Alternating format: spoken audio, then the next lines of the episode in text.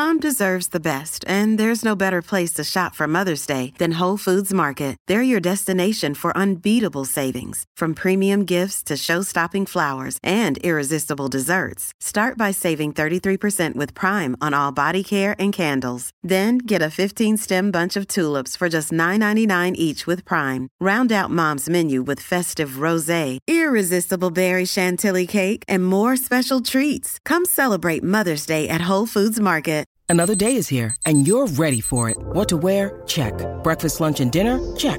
Planning for what's next and how to save for it? That's where Bank of America can help.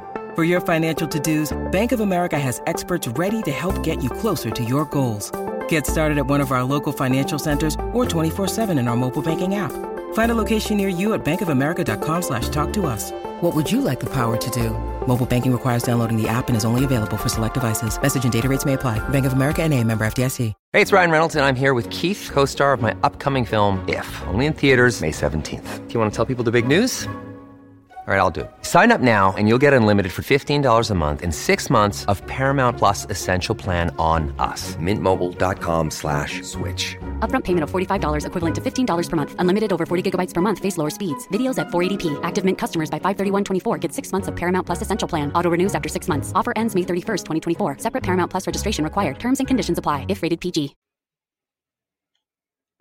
Hey everyone, welcome back to the FloTrack Podcast. I am Kevin Sully, joined by Gordon Mack. It is Monday, April 13th. We're kicking off Bowerman Week on the site. Gordon, how are you doing? Doing good. Listen to a couple of your podcasts without me. Uh, got I had a little bit of some disagreements with some of the, the takes you guys were having uh, without me, but it's okay. That's what happens when you have a, a three way podcast. Can't be involved in every conversation, so you can't uh, have my Gordon opinion represented uh, five days a week. Only three to five days a week, so it's okay. But there was one thing I wanted to mention. The news broke Mhm. about the 2020 World start dates, uh, and I don't think you guys really uh, mentioned 2022. how the 2022 start dates, how unique that start date is. So a July 15th start date. It's the first time ever that Worlds will be held in July. Right? The Mhm, previous uh earliest since 2000 was August 3rd. So that was the, the second most recent. So we're adding, you know, 18 extra days earlier. And I did some little analysis from from now till 2000, so the past like 20ish years Okay. there's only going to be 34 days between the end of NCAAs and the start of Worlds. Now, for perspective, the next, uh, so that's the shortest it's ever been. The next longest is 48 days, which is a full two weeks almost, and that will be 2021, which is when the Olympics are going to be. So that, so it's even shorter than what was already going to be the shortest. So the actual shortest it's ever been that we've actually held, held the meet was in 2017, where NCAAs ended on June 10th, and then 55 days later, August 4th, we had Worlds. So to go from 55 day break to 34 day break, that's pretty big. And I know you think like, oh, it's easy. You just NCAA's two weeks, USA's two weeks, Worlds. We've never had USA's this close to Worlds. I know we think it always should be, but the closest USA's has ever been to Worlds is 31 days in 2004, an Olympic year. Mhm. And we're not, obviously, it's going to be less than 31 days because NCAA's is 34 days away. So it's going to be in the 20s. So I don't know. I think it's going to be kind of interesting having such a close Worlds and USA date. And you guys didn't seem to think that was that big of a deal. Well, I just think we had plenty of time to discuss it. We got two years. I didn't want to burn that one in in April of 2020. I like that you. That was your number one gripe. I was waiting for you to have some sort of opinion about something Lincoln said. I mean, everybody's disagree. Who's ever not on the pod listens in fury at the other Yeah. two people doing the pod, and they're saying wrong, wrong, wrong uh, about it. I like your guys' pod personally. Uh, I don't think you're that far off based on everything. I just like it when you argue about arbitrary dates. Uh, you bring what was what was the 2019 number? must be huge from NCAA's to Worlds. So 2019, the difference was 111 days. And that's the biggest. That's the biggest. Tied with 2000 was also was 111 days. So most of Okay. the years, it's anywhere between mid 50s to 70. So in the 60s range. That's what typical time frame is. It's a two month time frame between end of NCAAs and start of Worlds. But now we're cutting that completely in half to a 34 day time frame, which I think is oh. very different. I don't know. It's Okay. I mean, well, well, let's let's let's take a let's take a look here at how the NCAA athletes did this year, uh, who made But it to for- Worlds. Well, for me, it's not even about NCAAs. It's about how USA's has to be within that window, right? Because you're not going to have USA's before NCAAs. So the real thing I want to talk about the real thing is about how close USA's. It's not really about the NCAA athletes. It's more about USA athletes are going to have to peak for USA's and then two weeks later have a second peak, as opposed to being able to get like a month in to get ready for Worlds to peak. I think it might help or hurt. I don't know if it's going to help or hurt, but we'll find out in 2022. I think they'll be fine. i but I want to I want to look at last year. So Grant Holloway won gold, so that worked out well. Uh, Wadeline Jonathas Scott fourth in the 400 and ran a, a PR. Good.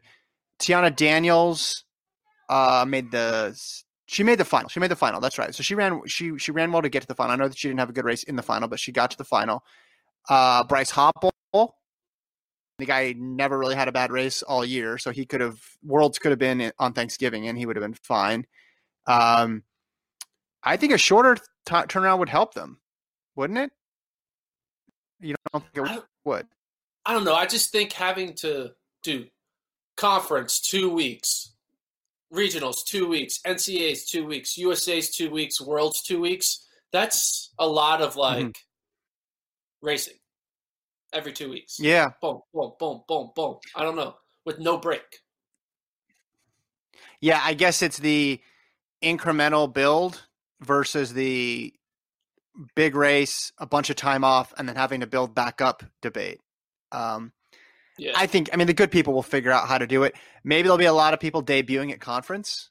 Maybe we'll see that. Like you just you run your conference race as your season opener, so because you, don't want to burn too many races, or if you're a distance runner, you get one fast one in, maybe maybe or or some other you know p- paced race, and then you go from there. But no, that is you're right. The USA to to Worlds, I think this would be a bigger issue if it if there was travel considerations, right? But there's not, Yeah. which is why I think they were. I mean that that went into this decision, right, for the time frame too. I don't think it went. I mean, I'm sure it helped the decision. I don't know if it went into it, but I think it helped. It's like, oh, that's convenient because you think about during when World Indoors was uh, in Portland. I think it was a one. It was a one week turnaround, right? Wasn't it USA's then Worlds Yeah. back to back? That's mainly because they had a Yeah. they had to pay for every day they had the track in that building. So, but again, World Indoors is very different from World Outdoors with the you know the trials and all that stuff. So, but I don't know. I just think that don't they? July fifteenth, we're not. We're kind of forgetting that is super early. We're Mhm, having Worlds in July. We've never had that. So Yeah, I don't know. At least Well, since two thousand, again- I don't know. We have 27 months to do the ramp up to that, to do the preview, the countdown to Ju- to the July Worlds. Uh, so we'll check Well, I'm, in. I'm already. but so already ready but but go. here's uh here's but like with uh you're mentioning Portland um World Indoors don't they always say it takes a day to adjust to each time zone so if you're west coast and you're going over to western Europe or something like it's taking you more than a week to get adjusted to that time. So that would be really really tough if okay 2022 the world championships weren't in Eugene but they were in London right or or Berlin. Yeah. that would be that would be a tough turnaround just to get your legs underneath you uh, to get acclimated to the time zone. But because you're just going to stay in Eugene I think for the American athletes are going to be fine. The other countries world cha- or the other cha- countries trials I'm guessing they'll bump a lot of those up into into June but we knew this Which- wasn't going to be perfect as soon as things started getting canceled like this is there was going to be some disruption something that did go to plan and it could be off schedule a little bit. I think this is on the more manageable side of things. Yeah. I guess the one uh, collateral damage could be that some international athletes have to choose between doing the NCAA system of regionals, two weeks NCAAs, or going to race at their national championship. That might be a situation, right? So, like, oh yeah, we don't know, right. but I mean, because again, NCAAs need, you need to be at two meets basically in order to compete at NCAAs, compete at regionals and and finals. So, but we don't know who that like. Imagine if I mean, but not all the countries require you to do, uh, like uh, national championships. A lot of them are just like, "Hey, you're good. We're going to pick you." Like, I don't think Yeah, Divine Oduduru needs to run at the Nigerian national championships for him to be selected. They're like, "You're good. You're running." Right? yeah, yeah. It's more an issue for I would guess the British athletes, especially the mid distance British athletes, where there's a lot of depth and they do do some some trials situations. Um, Kenyan athletes, although it's pretty rare for a collegiate Kenyan to make a team because the team's so difficult. So maybe you're right. They they they could avoid that, but um, I mean, in terms of interest level, though, I think Link and I were talking about this when we were recording the show that you didn't like. It is kind of cool that it builds to like an apex of, hey, if you think of USA's as the semifinals, right, or the conference tournament to the World Championships NCAA tournament, it's kind of nice that there's not a month in between the two things, right? From a spectator perspective of following the sport. Yeah. I mean, spectate. We should, I mean, we should always think spectators first, right? In the end, because that's one problem with track and field is that we don't consider spectators as often. We're like, no, we need we need to give all these athletes ten full days for us to complete Mhm, a, mhm. a world championship that we can do in Right. two days when it's a national championship. You know, so no, yeah, I agree. It's good for the fans.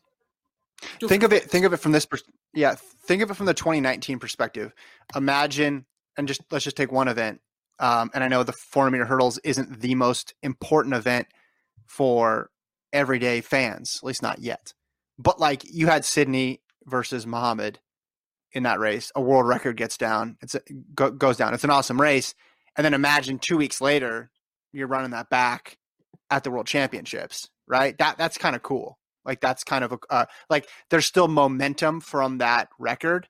There's still interest in that record, and you don't need to wait because when there's meets in the interim between USA's and Worlds or USA's and Olympics, you never know who's going to show up. It's awesome when good people do show up, but they're not guaranteed to show up.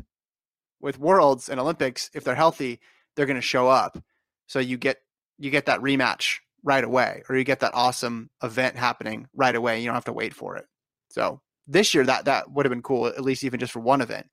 Didn't ultimately matter because they ran a classic race anyway, even though it was six weeks later. But like, I'm just thinking about the attention span of of most fans and most people who are interested.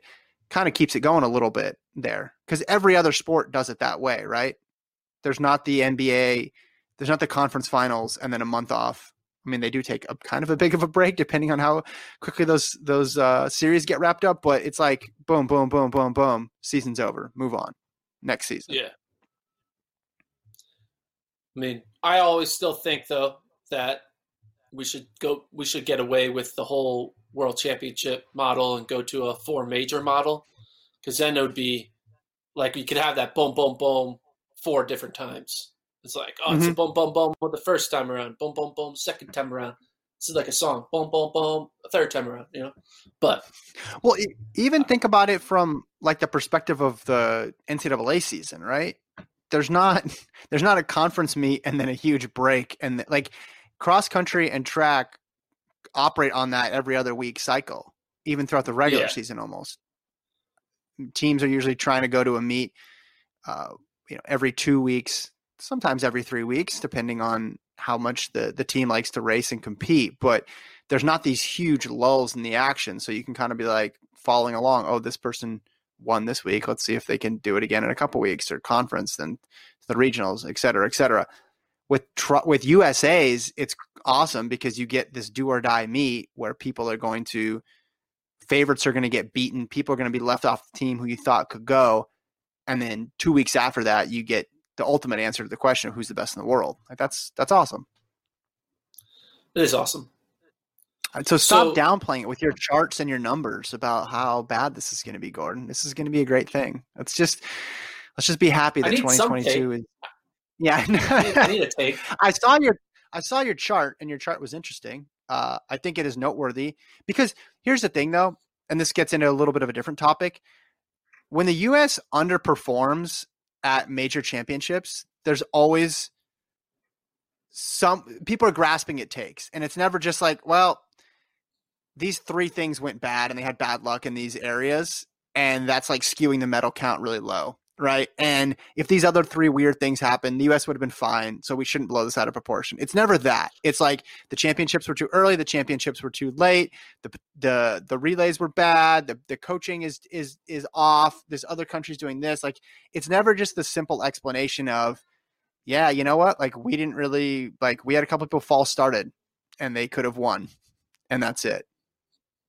You do you know what I'm saying? You followed it enough yeah. to know that that there's always like these this hand wringing afterwards. Well, I mean, the one example I think about, which completely got broken apart, uh, the the the my uh, my take got basically stomped on after what Grant Holloway did in 2019 was in 2017 Fred Kerley was burnt out and Fred Kerley was the best runner in that 4x4 but then he got walked down by Trinidad and Tobago and we're like how mm-hmm. does this happen how does Fred Kerley who was throwing it down massive. He was like he was having like a Michael Norman type season, right? Where he was running out of his mind indoors, went and dominated outdoors, was dominating, you know, did well at USA's, but he just like burnt out by the time he ran in 2017 Worlds. in that 4x4. you just mm-hmm. it, it wasn't the Fred Kerley we knew from a few months earlier. And the argument right. that you'd say was he was burnt out from racing so much. You know, A and M they love to race every week they they really treat every weekend like a race opportunity. Uh, so you were thinking, oh, maybe he had too many races under his legs, and that's why he was burnt out. Meanwhile, Grant Holloway, who runs 100 races, wins a world title. now, I do think yeah. there's a caveat. It's the difference between running 60s and hundreds versus running 400s multiple times. But uh, that was like my take of like these college kids get burnt out from multiple races, so they're not able to stay on top of their form when it comes to the world championship. You know, they peak for USA's or for NCAAs, but they can't peak for worlds where all the pros can peak for worlds because they kind of start at USA's. But I don't know. Yeah. Grant Holloway blew well, that notion out of the water when he wins in October when he was running December races. Yeah. So. Yeah. Not, uh, well, there's January plenty of there's plenty of evidence on on both sides of that, right? I remember Kirani James, 2011, wins the the world championships off of a of a collegiate season, right? But yeah, there's just as many people who they get to the world championships or the Olympics, the college kids, and they're just gassed because they've been doing this for six, seven months. My my larger point is just like no matter what the result is going to be, people just reverse engineer the the conclusion to to base it off that. So if the if the US does really well in 2022, looking ahead to 2022, they're going to say, "Oh, why don't we do this more often? Why don't we have like the this this tiny little break, and the U.S. will be even better." Um, and then if they do horribly, they're going to say, "Oh, this was a bad bad idea. Why did why did they do it like this?" And different athletes are going to re- like respond to it better. You know, maybe if maybe Grant Holloway was better because he had that big break, right? And if he did a shorter turnaround, if it was a two week turnaround this year, maybe he wouldn't have done as well. Like that that could have helped him or or vice versa. Maybe he would have been even better. Maybe he'd have won by even more if he had only 2 weeks off after. Like we just don't you just don't know. But usually the cream rises to the top, right? But it is sports. It is unpredictable. I remember there was one year was it it was 2015, right? When the US had a low me- medal count. That was 2015. I believe yeah. that's right. Yeah. And yes. it's like but then when you're talking about 30 is always the number that's like good. That's like success. Like, oh man, if the U.S. does really well, they're going to get 30 medals in this championship. That's still a very small number of me- like that's a that's a still a pretty small sample size, right? Because then you're saying okay, tw- 25 is bad, 30 is good. 32 or something is great. But that that can be that can be yeah, like one guy, Fred Kerley, not having a good meet, and then um, well, they still medaled in the four x four, but they didn't get the gold. You know what I mean? Like one person yeah. can can impact that a lot, or two people, right? Or a distance race goes fast instead of going tactical, so then that medal opportunity is out the window. Like it's just it's hard to draw really really big conclusions from a series of individual events where everybody is coached differently too, right? This isn't the they're not the Carolina Panthers, right? They're not coached by the same person and they have the same philosophy and leadership and made all, the same off-season decisions, right? This is a whole bunch of people operating independently to comprise one team and then so to to pull out a result and be like that's it, right? I mean, I think that was 2015, right? Was the year when the U.S. women could have swept the high hurdles because they could always sweep the high hurdles and they got shut out of the high hurdles, right? It's like weird stuff happens. Very true. So, as as you know, we're it's April 13th in the year of Corona. Um, that's what it's not 2020. It's it's Corona year, uh, and no track and field. And I do. There was an interesting article that got thrown to us in our email a few days ago by our beloved dictator Ryan Fenton, uh, who it was about the Nash. Uh, it was about uh, name, image, and likeness for college athletes. I'm not sure if you clicked on the article. Did you? Did you click on? The article? Yeah, he sent it to me. Yeah, what was the okay. source on this? This seemed this seemed just made up though. I don't I don't really believe it seemed made up. True. But I just want I just want to talk a little bit about it. So basically, it was an article talking about what uh, potential earnings an athlete can make off their name, image, and likeness. And obviously, when you think of a star basketball player or football player, you know they they can make a lot of money in endorsement deals. Uh, but they talked about the social media influence that some of these athletes have and how they can make money obviously as like an instagram influencer and i'm not sure if you noticed but there was two track athletes they said were in the top 25 for potential earnings in instagram influencing and one of the athletes yeah. was Divine Oduduru, yeah, yeah. Who could make thirteen thousand dollars on his Instagram, and then ranked above him was a a woman named Brooke Thomas, track and field runner for Oklahoma State, who I looked up on TFRRS. She isn't that fast. She I, I never heard of her name until I looked it up, but she runs like a her 60 time is 8.01. She's a 12 800 meter runner. So she's not really good at running. But they said she could make $34,000 off her name, image, and likeness. I was surprised with those so, two names. Okay, Do you? Okay, what? What are you gonna say?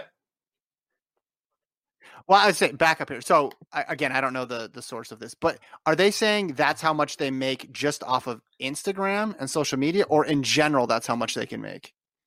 I think it's based off of their Instagram influencing. So I think they take your Instagram followers and multiply it by eighty cents, and that's how much money you can make. Okay, how many followers does Divine Oduduru have? Uh, I don't know. I mean, I never, the I never. Girl had forty thousand. Okay, I mean, there's, yeah. So basically, I looked her up, and she's, you know, she's a very like Instagrammy female typical posts. So she's popular in Oklahoma, I guess. But what made me think was, what do you think a track and field athlete could make off their name, image, and likeness in college? And what do you think someone like Sydney would have made off her name, image, and likeness? So not based off of like, yeah. So yeah, whether it's sponsorship or not sponsorship, like obviously we know like, you know, like Trevor Lawrence of of Clemson can make a lot of money. He could get a hair yeah. product endorsement. You know, Joe Burrow could get you know money out of the wazoo when he's on his run for LSU quarterback. But what do you think track and field actually could make? Like, I mean, anything? I mean, there, you know, I mean, yeah, like couldn't couldn't. uh So you're saying not like a shoe company, or like a you're not No, saying not like a a, tra- like company. I mean like, Mondo you know, I feel gigs. Yeah, you know. I mean, I mean Mondo is the best athlete in Sweden, right? And he was the best best athlete of Sweden in Sweden even when he was in LSU, right? So I'm sure a Swedish company, a Swedish company would have paid him a good fair uh, a good amount of money to to sponsor him, right? Yeah. But do you think I just think it like Mondo though at the same time is like you're picking up you're picking an athlete who goes on to break the world record. Like what's a typical athlete could make where you're just good in college but you're not like an all-time great like Mondo was? You know what I mean? I would like think you're a like lot a of- 358 yeah. miler.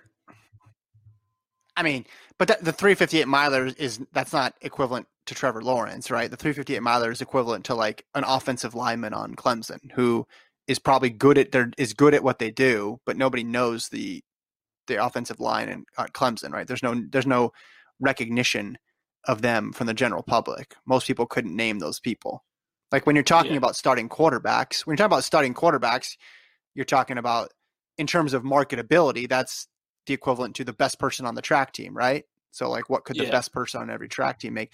I don't have any idea how they calculate like you said you gave that formula for Instagram, but it's like okay, so but like could um could Morgan McDonald have made money from like a I mean sh- like local running stores I know right now are, are are in a tough spot, but like say 10 15 years ago when local running stores were were more vibrant, like would they have paid could they have given money to a like the college star from that town more than thir- I think they could I think they would have paid them more than $13,000. I feel like that's lowballing track athletes even by track standards. That seems low.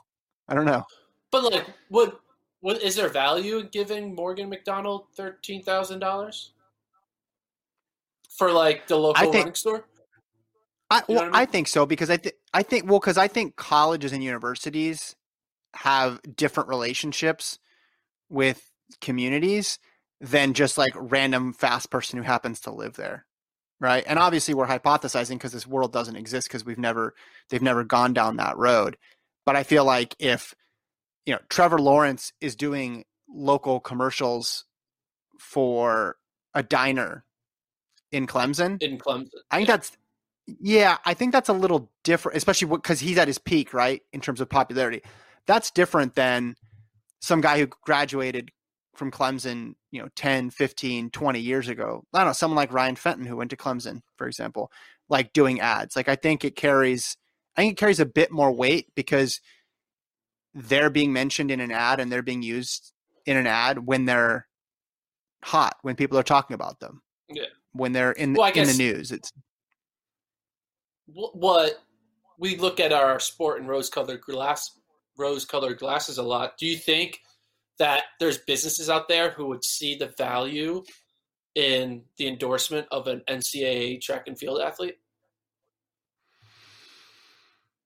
for specific i mean it would be in the same it would be in the same sort of um areas that they're sponsoring athletes now right this gps watch or these running sunglasses or this Yeah. water bottle or this recovery device like it would be those same type of thing i don't think anybody would be getting rich off of it unless it was someone like a mondo right or or Yeah. mclaughlin but they're Well- they're different but like yeah if um some running specialty shop has a new product or some some company has some new way to recover or some energy gel or something i think it would be because they're winning right like there's a lot more cachet in the in sponsoring the young person who's winning even if the level is lower than like here i got ninth place at usa's i, I think so at least especially when you're Yeah. marketing to younger people Yeah.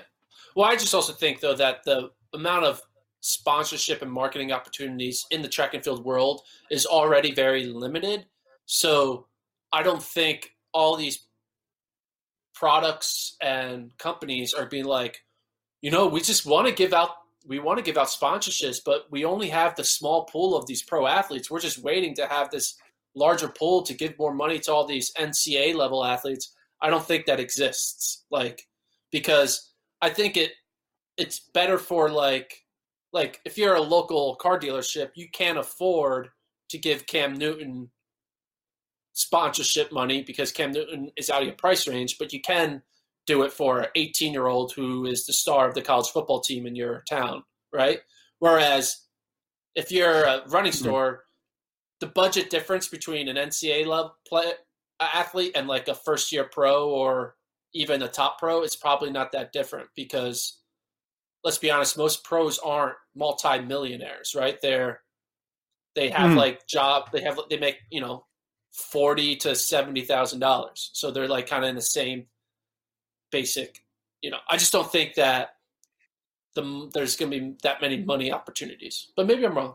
I don't know. I was just surprised to see Well, this that- random runner, Brooke Thomas, being able to make when you know when as a track fan, right? I'm reading this article like, ooh, how much a track athlete's worth, and the number one track athlete is worth thirty four thousand dollars, and I never heard of her, and she's not even good at running. So I was just like, what is going on? So I was Well, yeah, that's the. I mean, all the, all those. How much is this person worth or that person worth? Online lists are usually guessing, right? They're not usually that accurate, and this even more so. Did they look through every single track athlete and figure out who had the most Instagram followers? Like, did they actually go and do that? Like, is forty thousand know. the most that anybody? Ha- like, I feel like there's got to be some other NCAA track and field or cross country athlete that has. Well, you think like More followers. Tara Davis, and I bet you Tara Davis has like over a hundred thousand, right? Yeah, that's why I think this was. Yeah, I, have no idea. I don't. This is a this is a blind spot for me. I'll admit that I do not know a bunch. Yeah, of Tara um, Davis is one hundred and of forty. Tara Davis is one hundred and forty-two thousand. Yeah, so she's on its on Instagram. make a lot more. Yeah. on Instagram, I I don't know. I think they just started.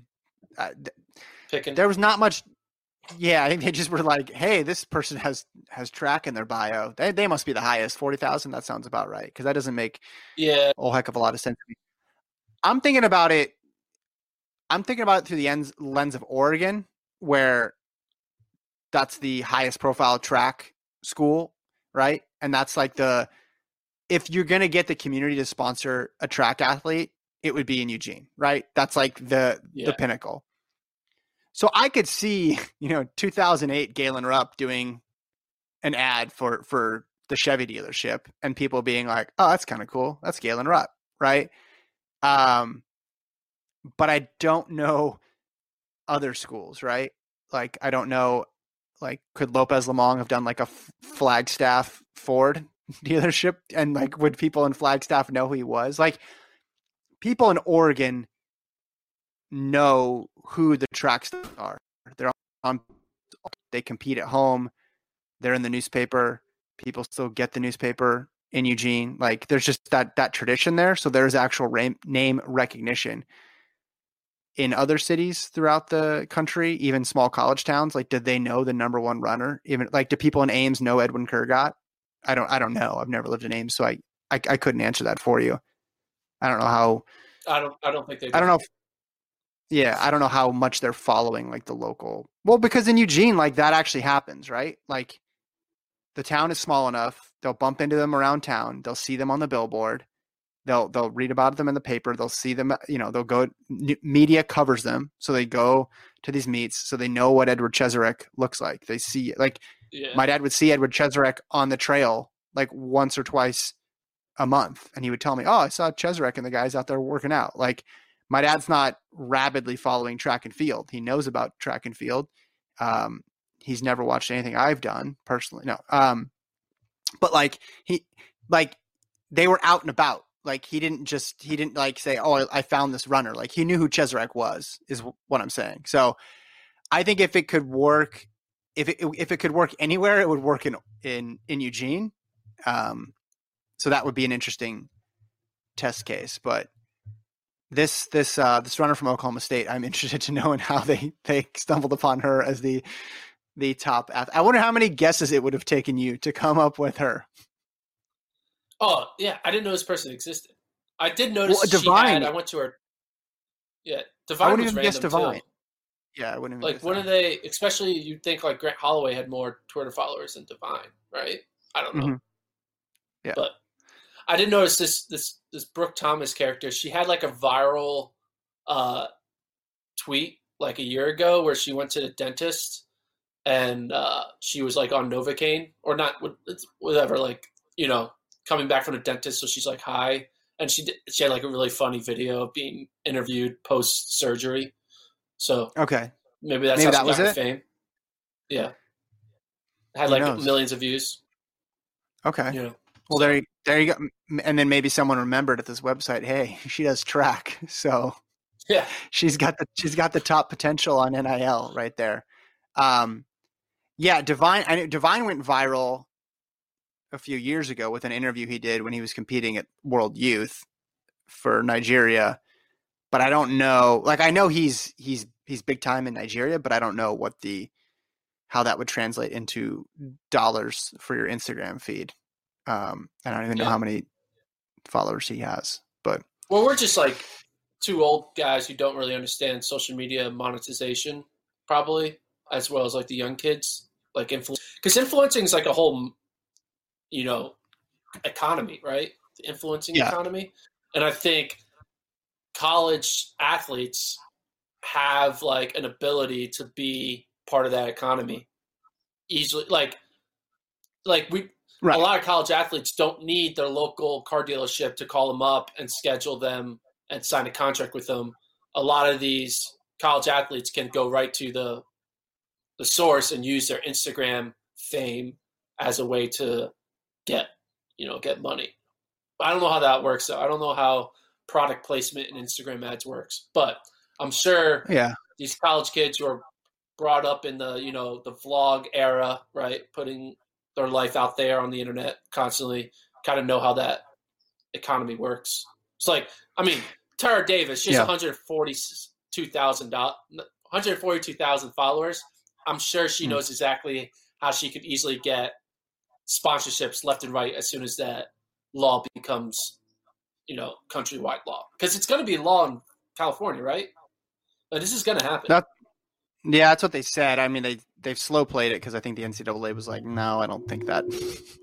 like, do you want to still be in the NCAA, like USC, UCLA, and Cal and Stanford, or not? I you you you bring up a good point because yeah, we're talking about very old school ways of sponsorship. Maybe it would be an energy drink, right? That thinks, oh, this person goes to a college where there's fifty thousand students, right, and they are they have a a big following amongst all these students. So maybe it's man, it's finals week. When I need a pick me up, I reach for Gordon's juice drink that gives me 900, 900 grams of caffeine, and I can like maybe that's it, right? Maybe maybe it's just a matter of you want to get to the most popular people and the the people who have the largest social circles and they're athletes on campus and sometimes they're athletes in non-football basketball type sports right maybe it's just like a person who's really good at this who gets their name out so it's it's, it's kind of it's tangential that they're an athlete but it's not even essential that they're an athlete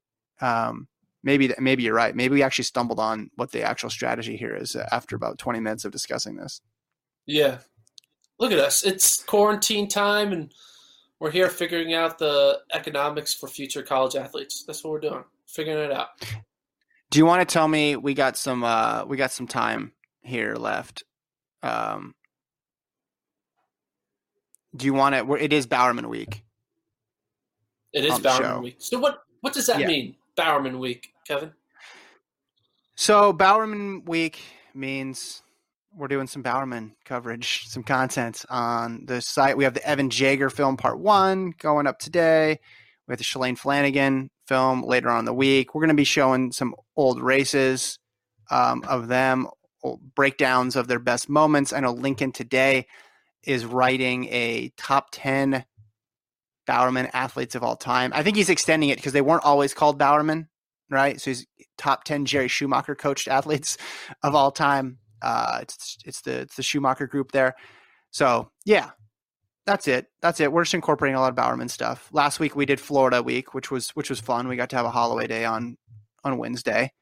Um, so yeah, I guess do you want to just run through kind of your like when was the the apex of Bowerman for you? Any key The moments apex. stand out? Yeah. Ooh, key moment. Um, I mean, it. One thing I kind of like about is that you know when I started working at Flow in 2014, there was like no women on the Bowerman Track Club. There's like two, but it wasn't like a team. It was just like, oh yeah, and they have these two women or three women, and I think seeing the evolution of Bowerman Track Club going from like an all male group to now not just a male and woman group, but the female group being better than the male group, and not just better than the male group, but like a world class, you know, female group. You know, I think that's been kind of cool to go from no women to like a bunch of women, but not just like they weren't just like fillers. Like they were actually women who go on yeah. to now become Shelby Houlihan, Kate Grace, Schweizer, you know, all these, and you know, Flanagan obviously winning New York City. Uh, but I think that's what's been kind of cool for me is seeing the going from to, to seeing the creation of the women's side of the team, mm-hmm. and not just the creation of it, but the flourishing of that that side of the team. So that's what I think that's been the apex was Jerry making the decisions like, yeah, we're going all in now on women as well. So, and I think mm-hmm. it took it took Shalane and I think Amy Cragg to kind of like start that and be like, yeah, we're doing this, you know, because you know Jerry Pye was like, oh no, we got it good. I'm I got my people, and then I think Shalane and Amy kind of did the nudging to get him to expand. So I think that's how it has. I could be wrong, but well, now they're in every event, right? Which yeah. is and and it's tough to compare them to other groups because they're just so much deeper and so much better than virtually every single group. You look at the group formerly known as NOP, right? Even them, I mean, they didn't have a they didn't they didn't have a huge women's roster, right? They have Hasay, they have Rowbury, they have Hassan, they have Klosterhalfen, and they've had other women throughout the years, obviously. Um, but it wasn't this huge roster, right? They can the Bowerman Track Club women can put people on the team in every single track and field event, right? 800, through the 10,000 and the steeple. Like they have everything covered, which is cool. Um, I think it's cool that Shalane retires and then becomes a coach. Like that has a very like team sports element to it of like they're moving on, but they stay like within the organization. Um, yeah. Early on, they weren't branded as a separate group. It was very strange because there was OTC Elite Eugene and then there was OTC Elite Portland, which had two parts. Because if you remember the Solinsky 2659 race, he's wearing the same jersey as Rupp, and they were coached by different people in completely different groups. I think it was 2014, the latter part of 2014, when they they donned the red, and then they had a separate group uh, name separate from everybody else. They weren't OTC Elite anymore. In 2011, the Oregon Project changed the jerseys, and then they they became a different group as well too. So in the span of three four years there, they went from actual like there was delineated clear teams that you could tell were separate people in each race. So um, I thought that was cool too. I like the jerseys, red and black was cool. I like the ones last year. They look like one of those magnetic balls that you put your hand on in science class, and the the laser kind of follows it around. Uh, I thought that was nice. Um, 2017 though to me was the was the biggest year, right? You get Jager medals, you get Frerichs getting silver, Cragg medaled in the World Championships marathon, and then Flanagan wins New York City that fall too. So that was that was a good one there. I think that's the year Jerry yeah, Jerry won uh, USATF coach of the year that year too. Yeah. I mean, they basically have I mean, the fact that they have just like they could they could put two women in the top three in almost every event from 800 up, which is crazy. Mm-hmm. You know, that's like yeah. Run unreal. run run through that. Run through that for me. Run through the the dream Bowerman women's scenario for the Olympic trials next year. How would it? How would that play out? Okay. Well, for the dream Bowerman scenario would be, uh, okay, obviously the marathon's out of it, but you do 5K, you would have it be Schweizer and Fraser. Mm-hmm. 10K would be Infeld and uh and uh Merritt Hall. Yeah, Merritt Hall, right? Uh 1500 would be Shelby and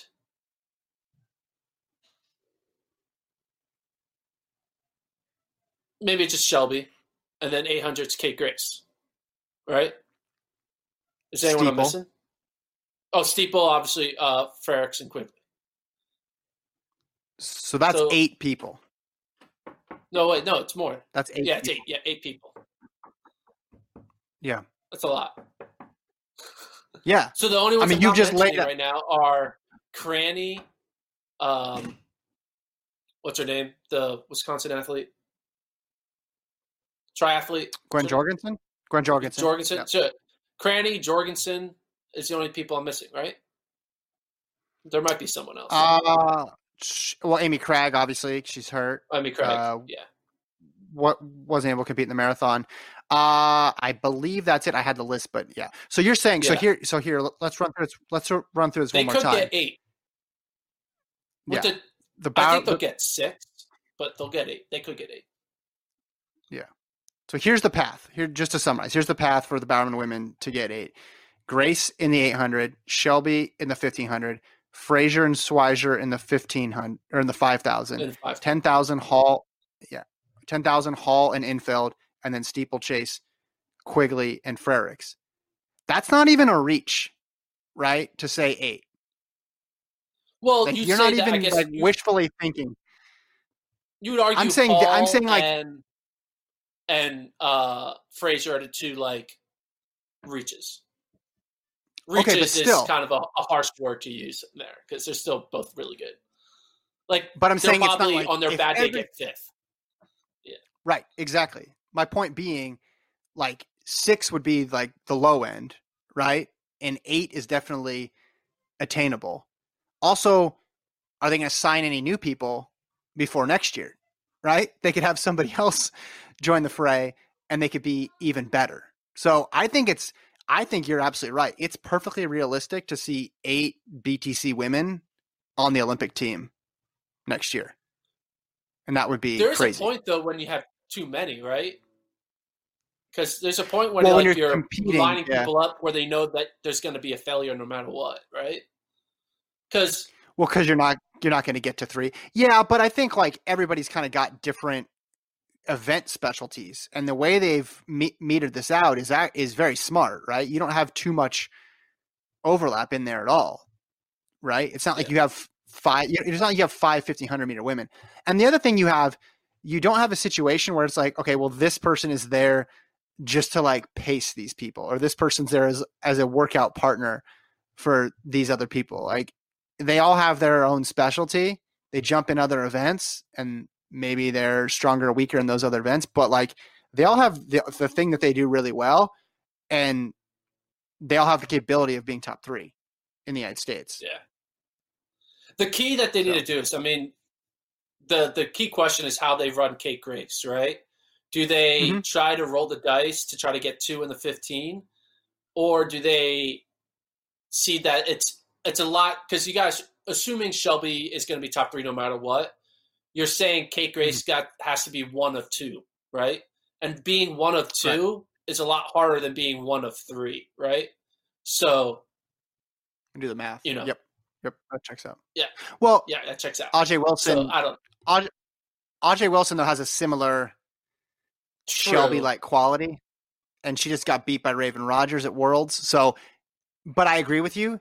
I think the 800 team next year is a little bit by a fraction easier to make than the 1500 meter team. That's what I would say. Yeah. And You you're know, right. I mean, the, the perspective of the there's no other Bowerman person there. yeah, Kate Grace would have definitely made the 800 team in 2019, 100. percent But we'll never, you know, I'm sure. Yeah, yeah. When we you were know, talking the to 1500 uh, team is hard, man. You got Jenny in there. You got you got some young. You know, Nikki Hiltz is good now. So I don't know. Yeah. Well, when we were talking to Nikki two weeks ago, you probably didn't listen to that podcast because you weren't on it. But it was uh, Lincoln's like, "Does it suck to compete in an event that's like really hard, the fifteen hundred? And she's like, "As compared to what? Like the five k? Like what's the easy event?" She's basically like, "Tell me which one's easy, and that's the one I'll do." Like it's really hard to figure out which one is going to be the most navigable. Now, there'll be like injuries and weird things that happen that break open a slot here or there, but you don't know that until much later, and by that point, you've already chosen your destiny. But the yeah, the 15, I think when you have when you have Shelby and Jenny there as just mainstays, and then you have people like Sinclair Johnson and Nikki Hiltz, and we don't know what Elinor Purrier is going to do, right? If she runs the 15, uh, she's obviously dangerous there as well too. American record holder in the indoor mile. Yeah, there's a lot there. 800 would, would this is crazy thing, but I'll say that the 5K might be the easiest. Is that weird? No, that's always been the case. That's always in for the U.S. in re- recent history. It's yeah. changing now though because when it's changing now because what Schweizer and Fraser are doing is just like lowering the time bar yeah. tremendously. Now that a lot of that's going to depend on how that race unfolds, but the 5000 always seemed like okay, the 10,000 people have already qualified, now they're doubling back. The 1500 people have qualified, now they're doubling back. It's it's that been that tweener race. But I think yeah, we're remember like they've never the fifth place gets to go because two people scratch. You know, mm-hmm. the U.S. Remember, the U.S. women have never medaled in the 5000 at the World Championships or Olympics. Now they didn't have it as an event for the World Championships for a long time because they had the 3000 instead. But the U.S. has got medals in the 10,000. The U.S. has got medals in the steeple. The U.S. has got medals in the 1500.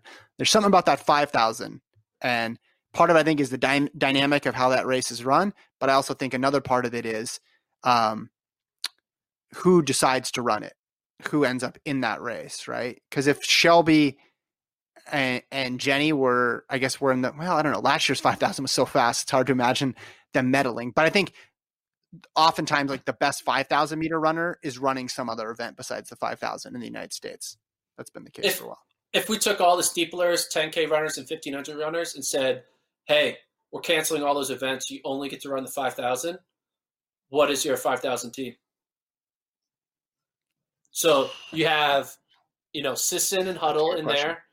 You got Infeld and Hall. You got Quigley, Frerichs, and Coburn. And then you got Jenny, Shelby, Schweizer, Nikki Hiltz, Schneider, Emily, uh, Purrier, all of them. All running the 5,000. I mean, I mean right now, if they if they had to run right now, just on recent results, I'd go Shelby, Purrier, Schweizer in some order. That would be my team. So no Coburn. Yeah. No so Coburn. she would be interested. So has she ever been in like a super? I know she was going to run a 10k for real this year before it got canceled. Has she ever been in like a really fast 5000? I don't know. I mean, she so so my my blind spot on that I admit would be the would be the steeplers, just because we don't have as much data on them. But I think Coburn would certainly be in the mix. I remember she paced. She, at, she doesn't have an outdoor 5K on the World Athletics page. Has she never run a well, 5K? No, that's this cannot be a thing we just discovered. Hold on, hold on. World Athletics does not have a 5K for her. Hold on. This is a this is a Gordon Mack investigation here. His head just exploded when he found out that what? Emma Coburn may not have ever run. A, She's never run a 5K in her life. No. Okay, hold on. We got we got to check mile. So Emma, you keep digging. Keep digging. So she's run obviously every. All right, let's bring up MileSplit. Keep uh, going, Gordon. Find the truth. Five thousand. Oh my god! No, oh, wait. Uh oh. What did you uncover? Tell us what happened. I'm looking. I'm looking. Give me. I'm facts. trying to see. If, I need to know. If she five thousand in the high school either. Well, that'd be. When am I getting to high school? Okay, we're in high school now. She ran a 200 in high school. She ran 30.02. 2000. Okay, so she's run run more 200s than 5,000. Okay, her last 5,000 is on cross country in 2007. What? Wait, did you look at she's never run a track? She's never run a track 5K in her life. Emma, what are you doing? You need to run a track 5K. You could be Wait. a you could be a 1440 girl and not even know it. you Wait, did you did it. you did you look on TFRRS too? Yeah, it's she hasn't run a 5K in her life. Only cross country. Do you feel like you've been living a lie? You've been covering track been for all this time and you never knew this? That's the ultimate. What I guess. All right, what do you think? Of it? What do you You're- think?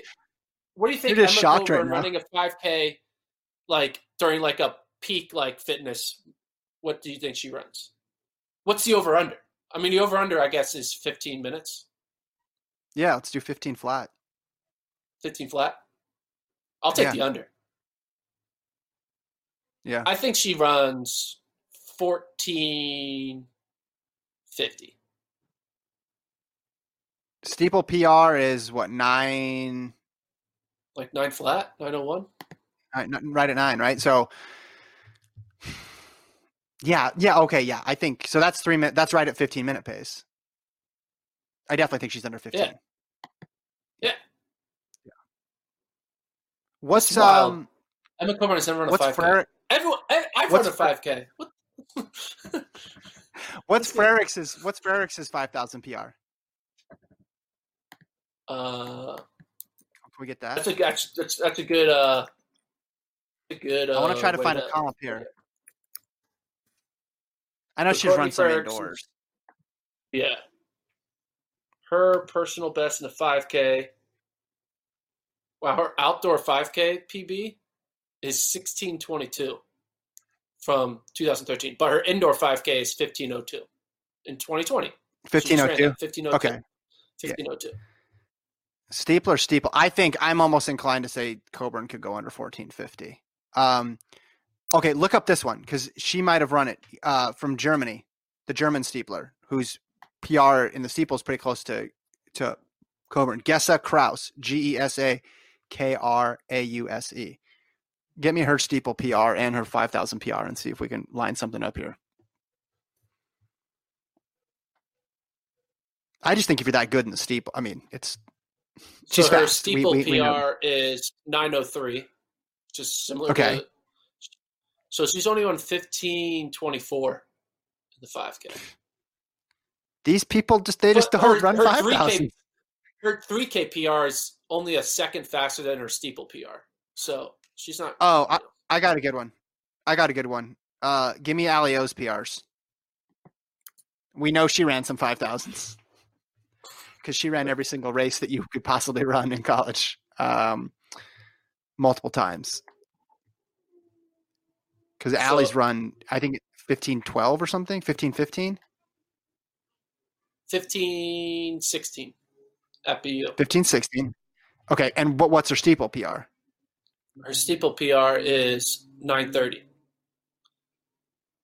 So So 30 30, seconds. seconds slower. do some do some advanced analytics and figure figure that out for next next episode okay man what a shocker i think we have an episode title now for this thing Do you think she's going to Has retire without a 5K mark?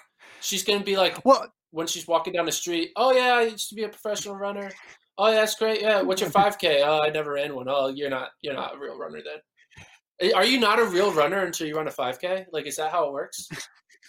Well she's run five she paced remember that was it Payton? She was pacing the 10000 and she stayed in for like 6k so she's got Yeah, a split at least.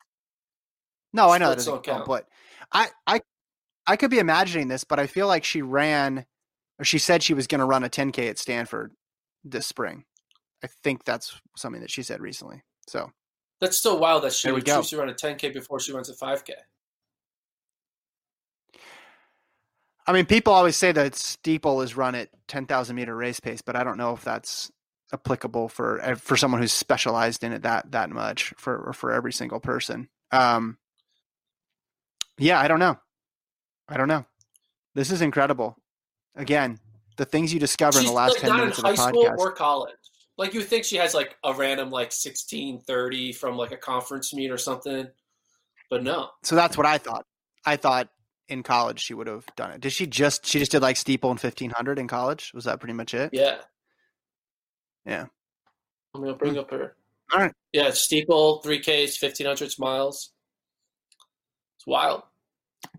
Well, if you have any more insight, on this ongoing investigation, email us at flotrackpodcast at gmail.com. We'll add it to the dossier. There's going to be a corkboard behind Gordon for next episode where he's charting all this stuff out.